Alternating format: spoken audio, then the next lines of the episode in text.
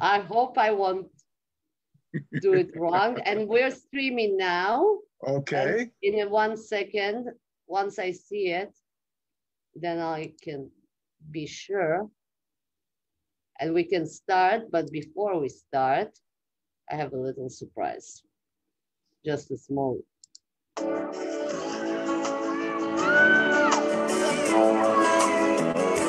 There's a place in your heart, and I know that it is love. And this place much brighter than tomorrow. And if you really try, you'll find there's no need to cry. In this place, you feel there's no hurt or sorrow. There are ways to get there if you care enough for the Uh, with There that, are ways to get there if you care enough Enough for the game. Make a little space. so good morning, New York, and good afternoon, Israel. With Yes. those, uh, I think, most touching and great words of uh, Michael's song, Yes. I'm honored to present my really uh, special guest today, uh, Mr. Silas Kelly, who is um, not just a very, very dedicated social worker, but also an award winning independent radio podcast producer and e journalist. And you, you'll tell us in a couple of minutes a bit more about yourself. CEO, and founder, and creative consultant of Kelson. I hope I spell it right yes. which is a communication company. And Yes. uh, I think uh, that, uh, if I might say, uh, for you, those words we just heard uh, in the song, and I think we all grew up on those words, uh, but few of us actually took it into practice. And I feel that you're one of the uh, portion of people, um, a very small portion, unfortunately, but really dedicated uh, to doing practice in practice helping others and uh, see the purpose of life and practice in helping other people. So Yes. thank you for being with us today. Thank It's you for finding the time and waking up so early uh, in Eastern time. And it's afternoon here but we have uh, guests from all uh, all over the world who can see us and we'll of course uh, show it later as well. So welcome and thank you Thank for you. being here Mr. Silas Kelly, social worker, e-journalist. Yes. Tell us how those two are come together. Oh, yeah, it's a very interesting story. And thank you, first and foremost, for having me on this wonderful show. Um, you know, so so grateful for this opportunity. Um, the e-journalism social work advocate. So the story is, I'm a product of the social work profession. Uh, and when I decided to go back to school, I was trying to decide what I wanted to get my master's in. And so my wife suggested that I get a master's in social work. So I said, well, why social work? And so she rattled off a series of reasons. She said, well, you volunteer in the community, you work with the youth, you know, you do a lot of community outreach. She says, and you, have been in the mental health field working, and plus you're a product of the system. So when I thought about it, I said, you know, it makes a lot of sense. Yeah, you're doing it anyway. She practically said, well, you're doing it anyway. Why don't Yes. you get a degree that actually accredit your work that you do anyway? exactly. So while I was um, pursuing my master's at Adelphi University um, in Garden City, New York, and Hauppauge as well, uh, I was producing a program about a young lady that had a condition called scoliosis. And at the time, I was making a major production on a major radio station in New York City, Z100. And so I was asking my professor, I was taking a summer class, and I said, Can I give, make an announcement and hand out some flyers about this broadcast? And he said, Absolutely. So I got up there and I told everybody what the show was about and for them to please listen. And there's going to be a lot of resources. And so afterwards, we were standing outside of class and he's, he kind of mused and he said, Wow, he says, social work and the media. He said, you know, that's a combination that hasn't been used as much as it could be. He said, hmm. He said, Silas, I think you found your niche. So when I thought about it, I have a degree already in broadcast journalism and public communication. I'm getting my degree in social work.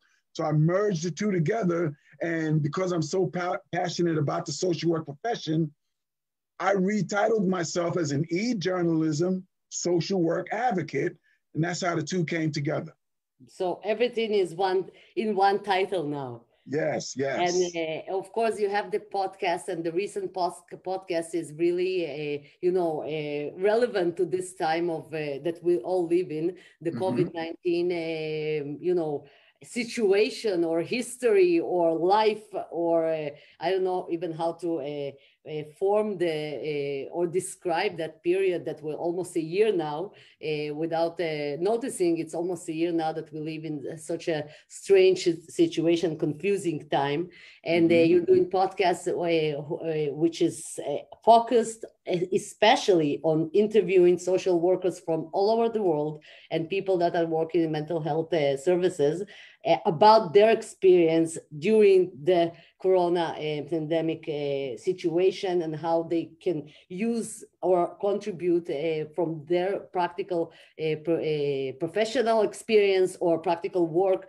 to help people that uh, you know if before the covid-19 we saw that the main maybe clients of social workers were people who are in distress or in a trouble because of their social economic situation or because of their mental up, upbringing or something that has a, a you know maybe half of the population maybe less dealing with but now we're talking about the whole general population yes. actually finding themselves in not just in a confusing uh, time, but also, you know, going down in their financial resources, going down in their, uh, you know, workplaces and stuff like that, and uh, which are directly actually uh, connected to social work profession. Yes, absolutely, absolutely. All over the world, actually. All, all, all, over the place. And one of the things that I think is um, very important to know is that when we talk about the essential workers and frontline workers. When people hear that term, you know, they think of right, right, right away the doctors and the nurses, and we give them all the props. Yeah. And they think of the EMTs and the first responders and the firefighters and the police department. And I say thank you to all of those professions, wonderful professions. But very rarely does anybody really recognize the role that social workers have played from the onset of the pandemic. Now, the hospitals permitted, pro- prohibited rather, anyone from coming in to visit their loved ones. And, yeah. and a lot of people don't know it was only the social worker who was the connection between the medical staff, the sometimes unfortunately terminally ill patient, and their families. It was yeah. a social worker that was the conduit. And they were the ones that, and I heard this firsthand from a lot of my colleagues, sitting in the room with the dying person, holding their hand, helping them to die with dignity, and then being the one to have to go and pass the news on to the family member. So that that role kind of got overlooked. And, and, and what we say is that everybody is essential, but so are social workers. And a lot of times people miss that part about all the things that we do. Yeah. Do you have any idea or theory uh, during the years that you were practicing social work and you know researching that uh, from different angles as journalist, uh, journalist as well, but mm-hmm. also within the profession?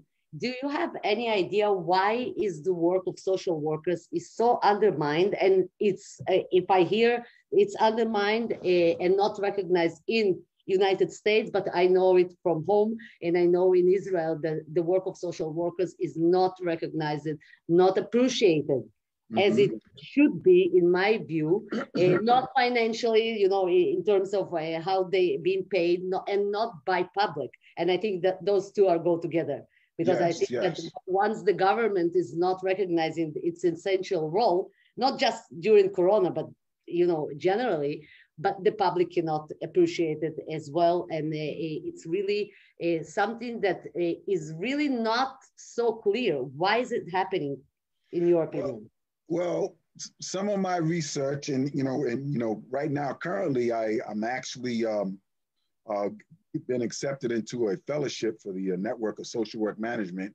And I'm actually doing a, uh, my policy research is to, you know, look into ways to um, bring about more equitable salaries within the social work profession, number one. Number two, and even more importantly, the reason that keeps coming up over and over again, and the research is widely known, is that number one, which is a shame, is that the social work profession is seen as a female dominated profession. And the fact that it's a female dominated profession, there is not gender equity and pay equity for females in this country for sure, and, and possibly globally.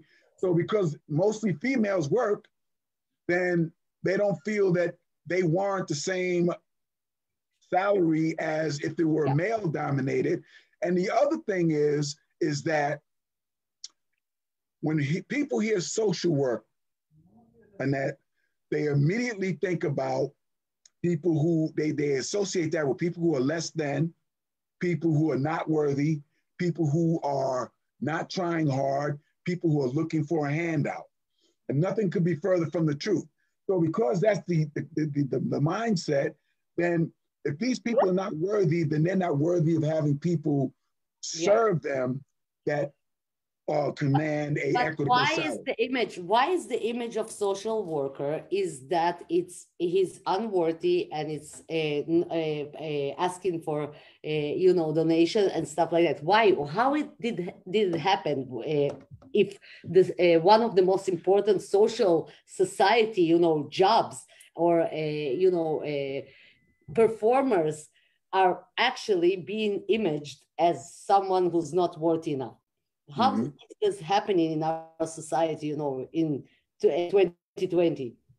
Well, one of, one of the things that, you know, that, that we find here is when, when the term social work or social worker um, comes into the conversation, it, it always t- tends to make some people in society think of those who are not worthy. And in a lot of instances, it goes back to social justice. And the social justice issue is that yeah. social workers work with people who are less than or less deserving. And many times that becomes a focus of what we call BIPOC, um, by um, um, Black, Indigenous people of color. So mm-hmm. if people of color are seen to need social workers more. And that's not the case. That's the way it comes across. And because of that, because of structural uh, and systemic racism in a lot of institutions, then that those are the people that have been already written off. So someone has a social worker, then automatically, number one, it's, a, it's assumed or presumed that um, they're a person of color. In, my, in many instances, and if they're a person of color, they're not worthy of, of having uh, equitable services. And then they're also not trying, they're not putting themselves in the best position to be successful. And that nothing could be further from the truth. So, yeah. but a lot of what, the problem with social work also, there's issues within the profession itself. And a lot of what's happening since the pandemic and the, and the, and the racial unrest is that the social work profession is now taking closer look at itself to see how it perpetuates yeah this image. racism within the profession. So it's it's global uh, and it's national but it's also embedded into the social work profession. Now and i'll give you an example. A a, a student doing an internship uh, when they when they get their assignment if they're a person of color, sometimes they're seen more related to the persons they're serving than somebody who's training and learning how to serve those that are in need.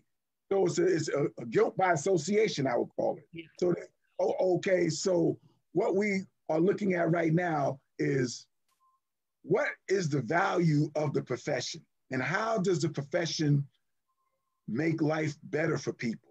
So everybody that has experienced social work, a lot of those people have gone on to do great things. A lot of people who once needed social work or human services now are out there helping other people. So it's really about giving people a chance. And that's all most people don't want a handout, they just want a hand up. They want a chance to be able to prove their own worth. And sometimes if they're stuck in, in a psychological uh, downspin or they're, or they're dealing with traumatic issues that never got resolved from childhood, they can feel less than and not feel the confidence. It's a social worker per se. Now, human services in general, you know, I'm not downplaying any other human services, but I'm talking about social workers are specifically trained to get to the bottom of the issue, going all the way back to childhood traumatic experiences. And that's what they really value is, but people don't see that. They see, oh, somebody's using a social worker. Oh, they're less than, they're not worthy. Um, they're probably a person of color and they're probably not trying hard enough. So we don't really care about them, but theoretically, we don't care about people who are serving them. Yeah, I think that uh, it's also, you know, uh, the profession of social work, at least in Israel, it's is many times associated, as you said, uh, differently than what it really is, because sometimes it's associated with really technical stuff, like filling out forms to get some loan or to get some, you know, help from the country or the, you know, mm-hmm. financial help or yes. physical help or something like that, and not as therapists who go and actually deep down to the uh, origin of the trauma mm-hmm. and dealing with the real issues you know mm-hmm. and you said it really precisely uh, they really are going into those issues what people yes. see from outside is really different and of course it's perceived uh, otherwise but i you know even in israel let's say it's a, very paradoxical situation because in Israel, social workers with first degree BA in social work are the only ones who can actually treat people doing therapy mm. than any other professionals. Other professionals needs here in Israel, they need first degree, second degree in clinical psychology or a psychotherapy degree in order to meet a patient okay in order to be able to treat someone you need and the social workers are the only ones who actually have the legitimate uh, right by law to treat. But nobody actually not the society nor the uh, you know the uh, of course the government not uh, recognizing the importance of it and showing it back by you know uh, honor or money or in any other way Mm-hmm. Okay, so social workers are still seen as someone who takes kids out of home. Yes. And kids. And actually, the the negative, you know, in Israel at least, uh, people are afraid of social workers mm. in some way because they're uh, uh, perceived as some, you know, an organization, and it's nothing is farther than the truth, but still, that's the way it's perceived by many people. That once the so, the social worker is not a helping profession, it's a profession who decides whether the kid stays with mother or father or taken out of home and not as a, like actually as a profession who uh, comes and uh, you know uh, perpetuating them and not uh, being for them mm-hmm. and it's really sad because that's first of all that's not true okay right. and uh, they're really looking and the, their work is really hard because you know being the ones who are actually have to take the responsibility and decide the, one of the most uh, significant questions in life of the kid if he's going to uh, continue growing with his uh, biological parents or not and if not where is he going to stay that's another very important issue yes. and knowing that there is no good answer they still have to be responsible for that decision and yes. for that kid for the rest of his life and nobody's even starting to realize how hard they work yeah, absolutely Absolutely. Now, one of the things I want to point out, and you brought up a very excellent point. If, if a child is in danger, um, it is the role of the social worker, and thank God for the profession of social work because as a, as, as a young child, you know, I personally myself was in danger and I got rescued. But the, by the, social worker. By social workers. It's important. Now, the social worker goes home and does goes into the home and does a site visit. He or she is trained to, to pick up on cues and clues about how the child responds. The social worker is supposed to, and I remember this way back from my experiences, be able to carve out some time while he's having the home visit to talk to the child. Now, it's very important for people to understand that we, we study human behavior, but there's a thing called uh, Erikson's eight stages of development. Social workers study that. And, and there are accused when a child is uh, not being treated right um, in the early stages, it affects how they could uh, evolve into adulthood. Well, early in the process, social workers are supposed to be able to and are trained to be able to pick up on those cues and make decisions that will help rescue the child and put the child in a better, safer environment. But also, the other part of the social work's social worker's job in the profession, make sure that the child, if we move from the biological family, make sure that there's a line of communication that stays open. So uh, I was but taking. Yes, I think that the one of the most uh, and something sometimes that for uh, people forget that one of the additional roles is not just to take uh, the child out to a better environment, is to ensure that the new environment is better. Yes, exactly. And that's exactly. something that not depends on him, and he has to take responsibility over it. Mm-hmm, mm-hmm. And that's really, really meaningful. Yes. So, um, and, and, and, in, and in addition to that, making sure the child gets placed in a safe environment is first and foremost. But also, regardless of what happens, the social worker and the social work profession, they're supposed to try to ensure as much as humanly possible that the child always still knows his or her biological roots. And to, to, to, to illustrate that or to highlight, highlight that, um, when my family was split up, I'm the youngest out of eight children, and my biological parents, you know, they had a lot of challenges. And so, you know, they were not able to care for us in the way that they needed to. And that's not an indictment on them, it's just the reality of the situation. But we got removed, and it was eight of us. I'm the youngest out of eight. But myself and my next oldest brother, the two youngest, we were too young to go into an institution, so we went into two separate foster homes. Oh the God. other six elder ones went into an orphanage. They grew up in an orphanage. My brother and I, we got reunited and grew up together in one foster home in a nuclear family. But all through those years, it was the social work profession that kept us in touch with our biological parents, our brothers and sisters. And to this day, we all know each other and we all communicate with each other because of the profession of social work. So people don't realize all of that. So social workers take people's kids away. No, they try to rescue children from dangerous situations. And then the bigger issue, and it's a big thing that's going on now, which, you know, my mentor, Dr. Katharine Briar-Lawson, uh, who's well renowned for her work in um, child welfare, no longer is it just taking the kids away and putting them in foster home. It's doing that, but then seeing what can we do to support, why are the parents struggling? What yeah. do we need to do to support the parents to help them to be better providers so we can reunite them with their children? And a lot of people don't realize that, oh, you take people's children away, but we rescue futures. That's what we do. Yeah.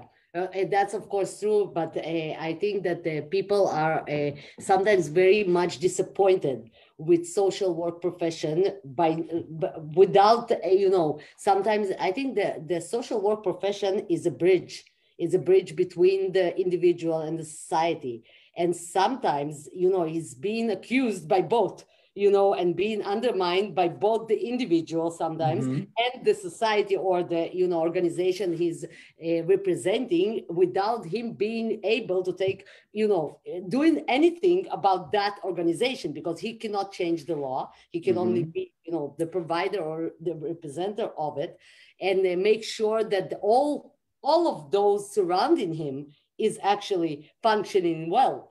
And yes. sometimes it's not Sometimes Exactly. even the organization they're representing or the you know the community they work with are something that he uh, the social worker has cannot do anything about you Mhm. know the, the basic uh, you know conditions and that's what he can offer and of course all the accusation comes to him because he's the representative but Yes, he a- actually is not because Yeah, he's not the organization exactly. Which brings me to another very um, important um, issue is that social workers they work with community organizations and they work doing community organization um, and, and advocating for community agencies and individuals.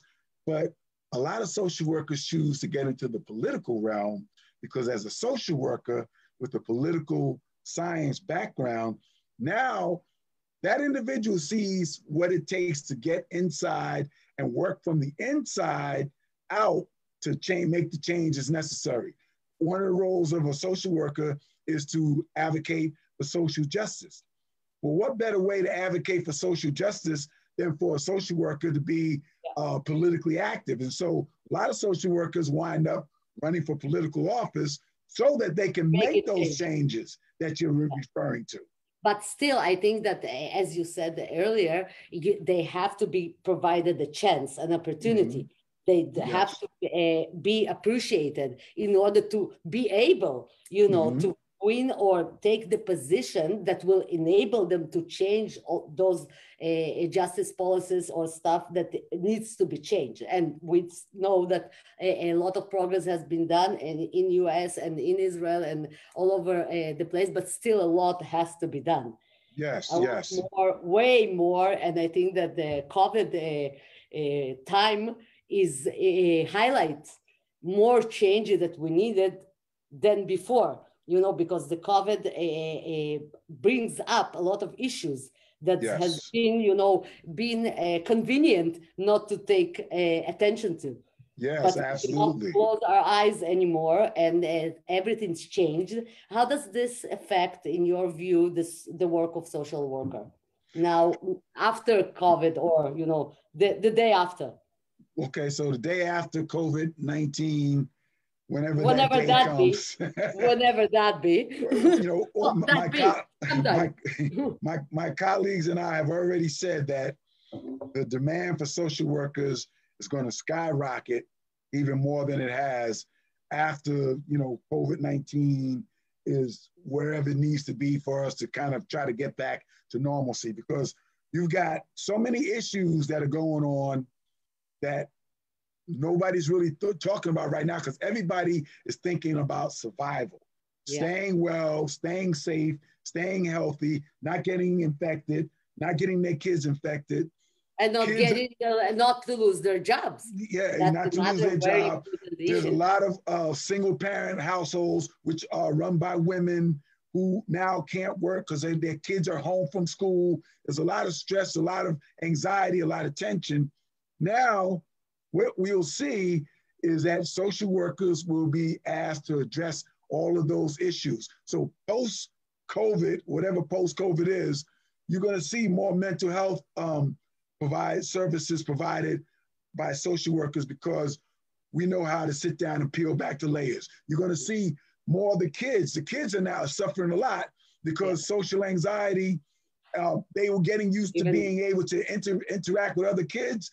Now they're home. They're working on a computer. Some kids need more uh, if they have one. computers and i If think they that have sometimes, sometimes uh, people be, uh, be, uh, a lot of people a lot of kids are disconnected completely Mhm. because of the uh, financial situation is not allowing Mm-hmm. them to have three computers at home to have distance learning for three of the kids at the same time at Mhm. least here in israel it's really a, a, a big issue because Mm. sometimes they don't have three computers and now it's needed and then they turn to social services and the social Mm-hmm. worker is has uh, one who has to decide who the Who gets it? will go who gets Yeah. it and who's not Yeah. you know it's if we thought that we're gonna be dealing with who gets the you know uh, the live machine for uh, not breathing in covid then now we're dealing actually who gets the computer and Yeah. who isn't and who has uh, you know Mhm. the access we don't have all the access for education as we used to.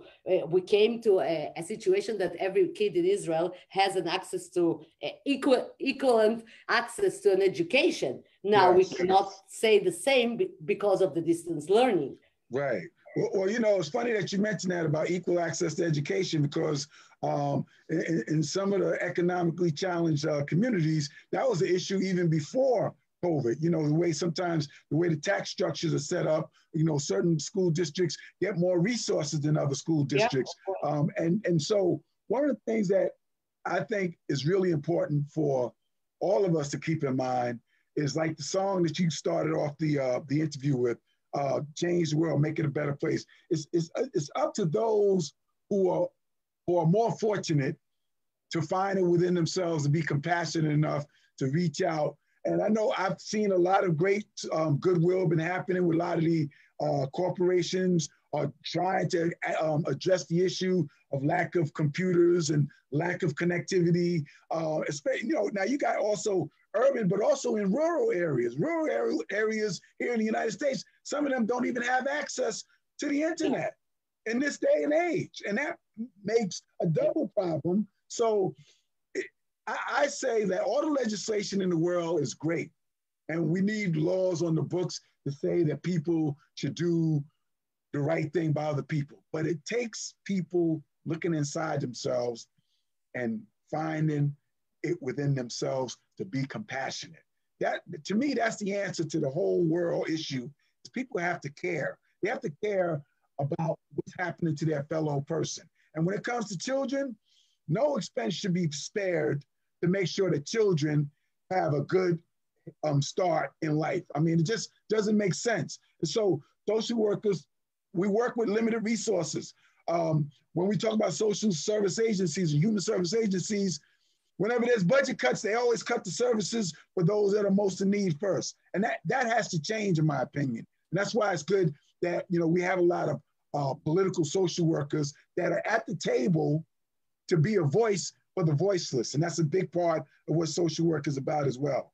Yeah, I think so. Because we at the start of the COVID, we also had a big, big issue with social workers going on strike at the same time that the uh, COVID started, they were striking for the conditions they work with. They don't have mm. enough security when people like, you know, being aggressive to them. They mm don't paid enough and they went and they walk on streets and stopped working, even though it was a crucial time. And of course, they gave the uh, services that are, are, were emergent, but still the, it was at the same time, you know, the, the uh, Black uh, Lives Matter uh, began in US. Uh, here, the social workers came out the street. It was the first time that was a really huge strike as wow. as as I remember, uh, to try to get their basic rights for you know a, a honorable work and practice in order to provide people the services. And when they mm-hmm. stopped working, then sometimes people were looking for them and they say, well, they're not there because we cannot deal, we don't have the resources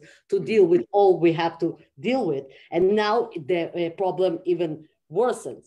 Uh, and uh, I think that really we have to find, you know, you said you we have to find the compassion each in a individual within is, but it also has to be a social change that uh, promotes the importance and the significance of this profession.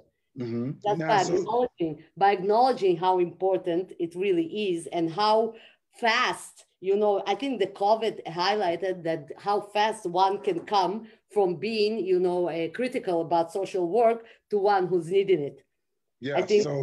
a lot of people cross the, the border you know and when they need the services and at the same time they don't have the trust and it's really mm-hmm. sad because w- once you need the service of some professional you have to have the trust that he it in a position to help you yes. but socially uh, thinking there is no trust in that profession without reason without you know a true reason mm-hmm. for it so the strike that you were mentioning so so that was a like a, a nation a nationwide strike there in israel yeah. where all, the social workers got together and said that's it that's that's enough we need more and they asked for legitimate things and they didn't ask for something that it's not reachable they ask for basic conditions to practice. You know, to feel safe to, to do their work. Yes, yes. And here in the country, in the United States, uh, there was a big issue in the beginning of COVID because um, when they started giving out PPE, uh, personal protective equipment, social workers were the last ones to get it, and sometimes they didn't get it at all. Um, and they were very, very uncomfortable with the fact that they had to choose between keeping themselves and their families safe or yeah. Caring for the patients that they really, really cared for and formed those bonds with. So it's really a tough situation. Like you said, the, the, the policies, you know, have to change uh, in addition to compassion and people's heart. But at the end of the day, the people that make the policies, they're yeah, still yeah. the ones that they, they have to kind of look and see, you know, what's the long-term effect of this? Is this going to make society better or worse? And so what social workers are really always tasked to do is to keep the issues in the forefront of society about the least of us and how we need to be able to be there and serve them so that they can get a firm footing so that they can go on. And I, I can tell you this, Annette, nobody that I've ever worked with that needed a social worker chose to be in that position. Nobody. Of course. It's always something that happened. And once you showed them that you cared and you had compassion, they started to believe in themselves because somebody else started to believe in them. And there's a saying here in this country, maybe you've heard it they don't care how much you know until they know how much you care.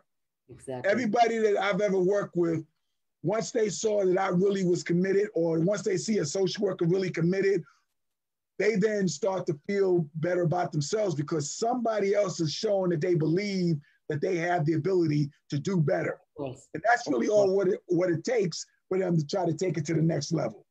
Exactly. I completely agree with you. What do you like the most in your job? in social, being a social worker? Wow. There's so many, so many, so many things. I think I, I, like what pretty much what I just described. I like working with a client, whether it's a, a youth or a, um, a, senior citizen, a veteran, uh, adolescent.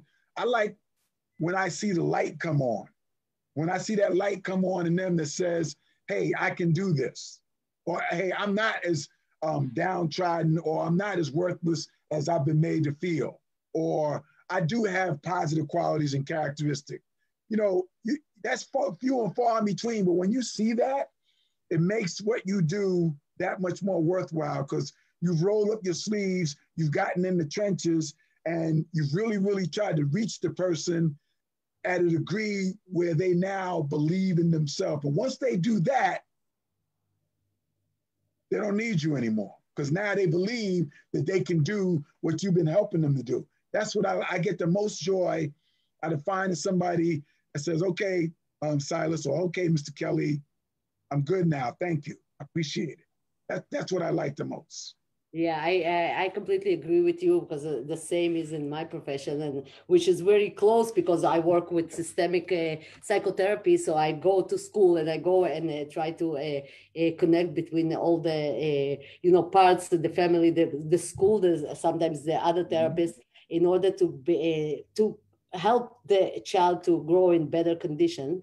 And uh, although I'm a psychotherapist, I still look at the system he grows up in and not as an individual by itself that has nothing to do with the system because I think that the system is uh, impacts the most, uh, whether it's the, the close family system or the larger society system. And I, I could not agree with you more. But also, you know, I'm thinking about that the e-journalism yes. position you're taking and mm-hmm. what is the real goal that, like the most important goal mm. of that combination now my well th- this whole e-journalism thing goes back um, quite a bit so when i was um, years ago i went to school and i and i studied broadcast telecommunications and initially i wanted to be a disc jockey on the radio. So I was going to get my two year degree. I was already in the entertainment field. I, I, spent many years in the entertainment field as a professional mobile entertainment disc jockey, did weddings and sweet 16s and bar and bat mitzvahs, a lot of corporate functions. So I wanted to be a DJ on the radio. So I went back to school to get my associate's degree in radio and TV production. Well, while I was doing that two-year associate's degree, I got an opportunity to do a uh, an honors project, independent study, and it was at at that point I decided that hey, you know what? I want to do a special tribute to my late foster mother, who was very influential in me turning out to be the person that I am today. I talk about, I give a lot of praise all the time. So I decided I was going to do a documentary on foster care. So I, I did this uh, semester long project all through the summer, I edited and interviewed people. And while I was doing that, it came to me, I said, you know what? This is what I'm supposed to be doing. And this would be a great way to pay honor and tribute to my late foster mother. So then I decided to go to Brooklyn College and study broadcast journalism. When, when, when, when you major in broadcast journalism, you have to take 30 credits in an advanced course. And I initially wanted to do sociology so I could do public affairs, features, and documentaries.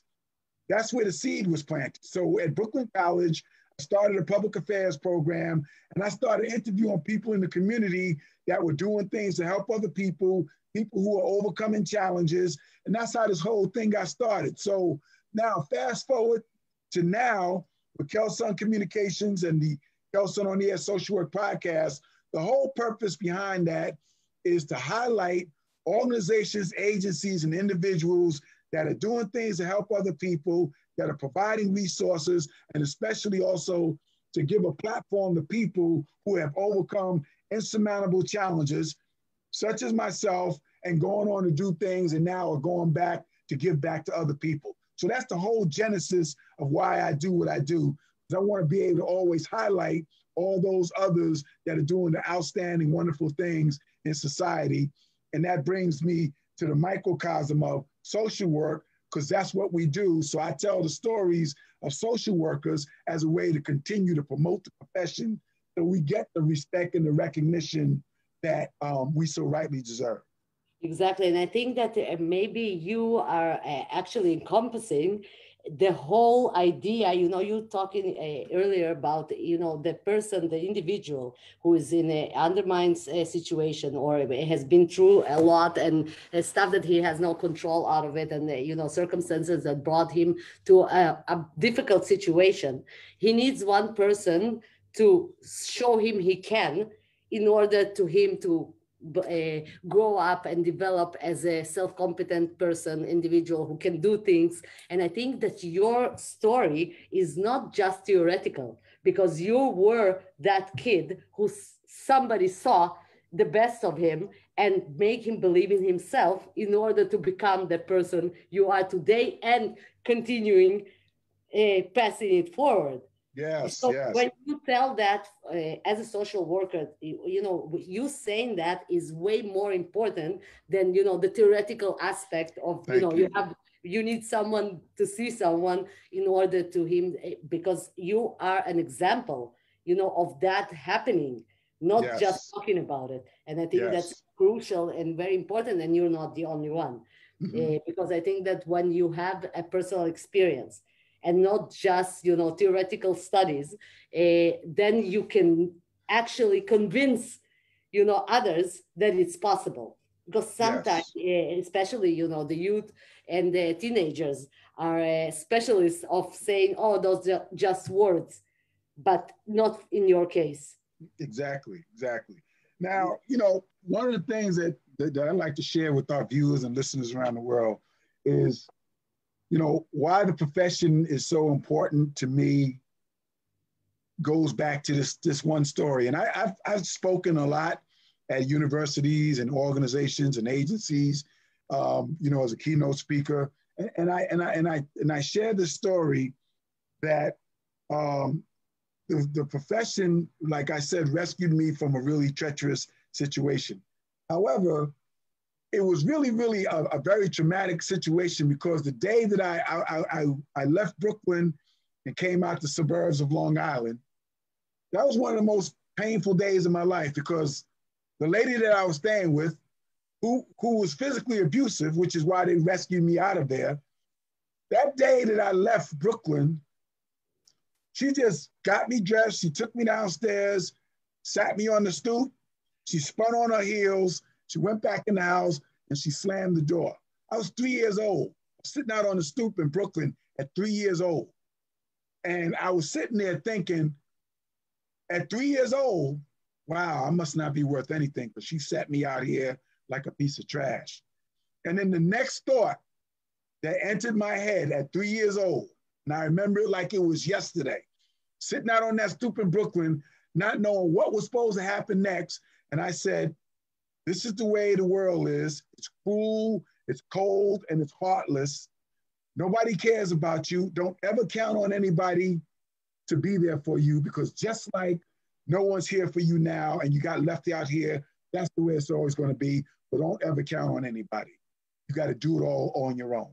At three years old, it's a shame for a three year old to be sitting out on a stoop in Brooklyn with those thoughts. But that's what social work rescued me from.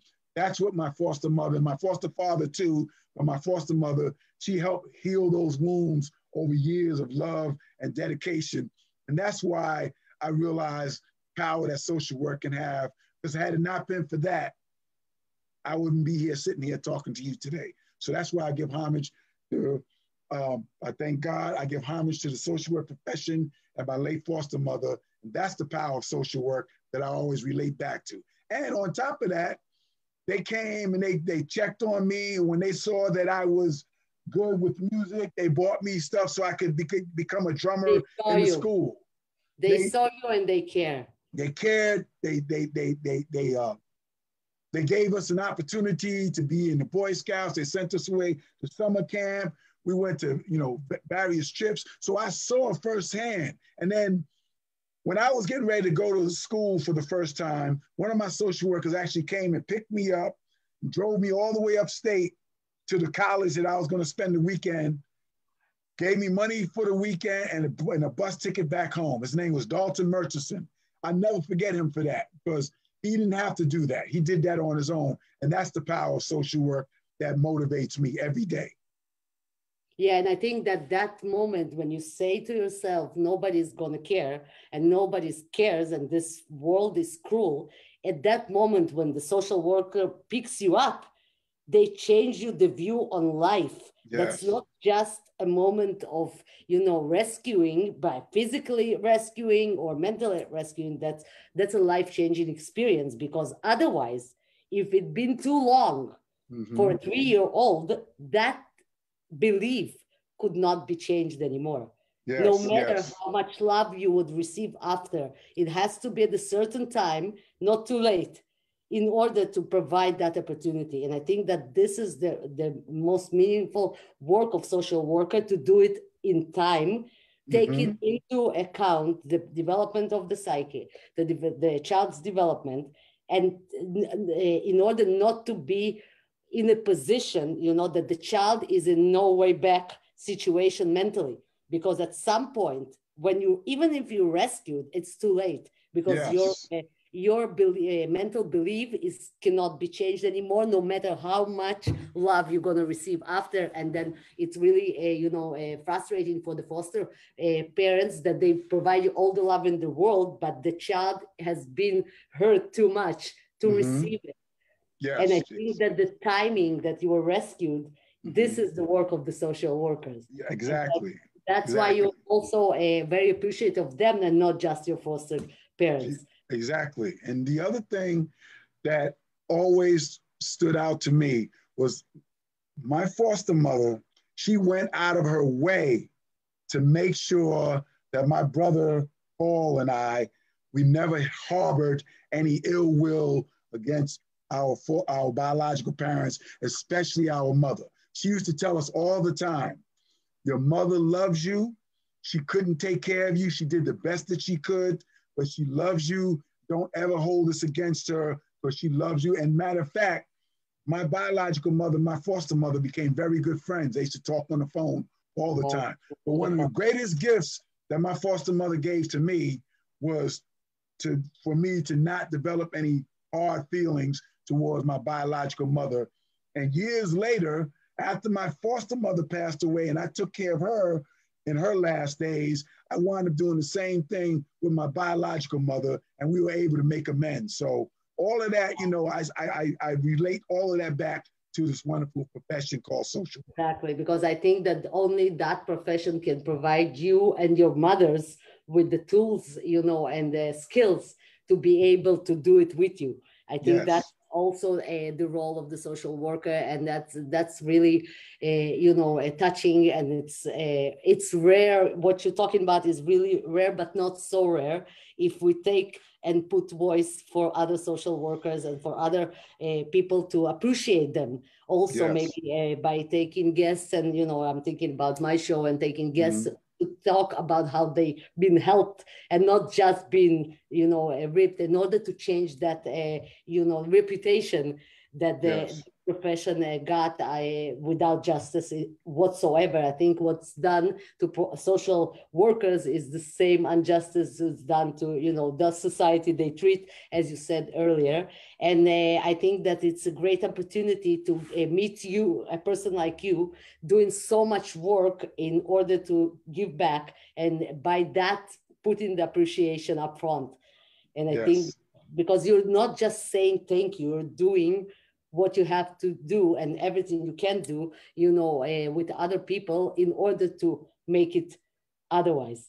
Yes, yes. to make the, uh, you know, the notion of the profession and the uh, credibility for that to uh, gain uh, the uh, the space and the place where they belong and to appreciate the hard work they do.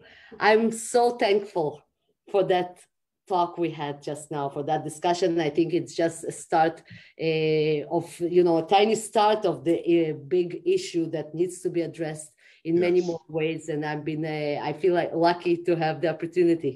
Uh, well, first of all, to meet someone like you, uh, so open and you know with real, real intention to help, and not just intention, but also in practice, uh, and honorable to give the space to other people to hear and uh, uh, meet you and the profession through you. And I think that people that meet the profession through you have already now a different opinion about it and i think that it's crucially important for the society not just you know viewers uh, or uh, some individuals here and there think it's a it's a crucial contribution uh, to our world, especially in those days more than ever. So thank you very much for being here. Thank you for doing what you're doing uh, for many others, and you're real sincerely practicing what you're talking about, and in every different way, way by broadcasting, by doing the social work, by talking about social work, by uh, you know uh, addressing the profession and giving opportunity for other people not to be afraid to come out and talk about it and not to be ashamed, but be proud of growing up out of a, a difficult situation with help of others, of social workers and other uh, good people who have the found the place in your heart that you're wishing we all find of yes. compassion and help and love. Thank you very, very much. And I uh, have to finish with the same uh, words that we started with in order to make this uh, cycle close. Uh, thank you for being here. Thank you for waking up so early to, to, to give the profession.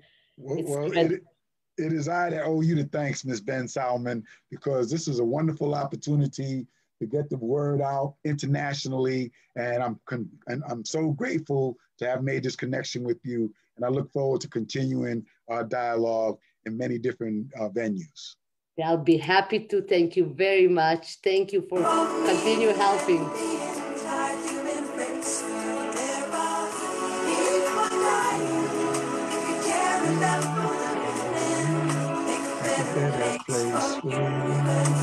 Thank you so much. Have a great Thank day. You. you too.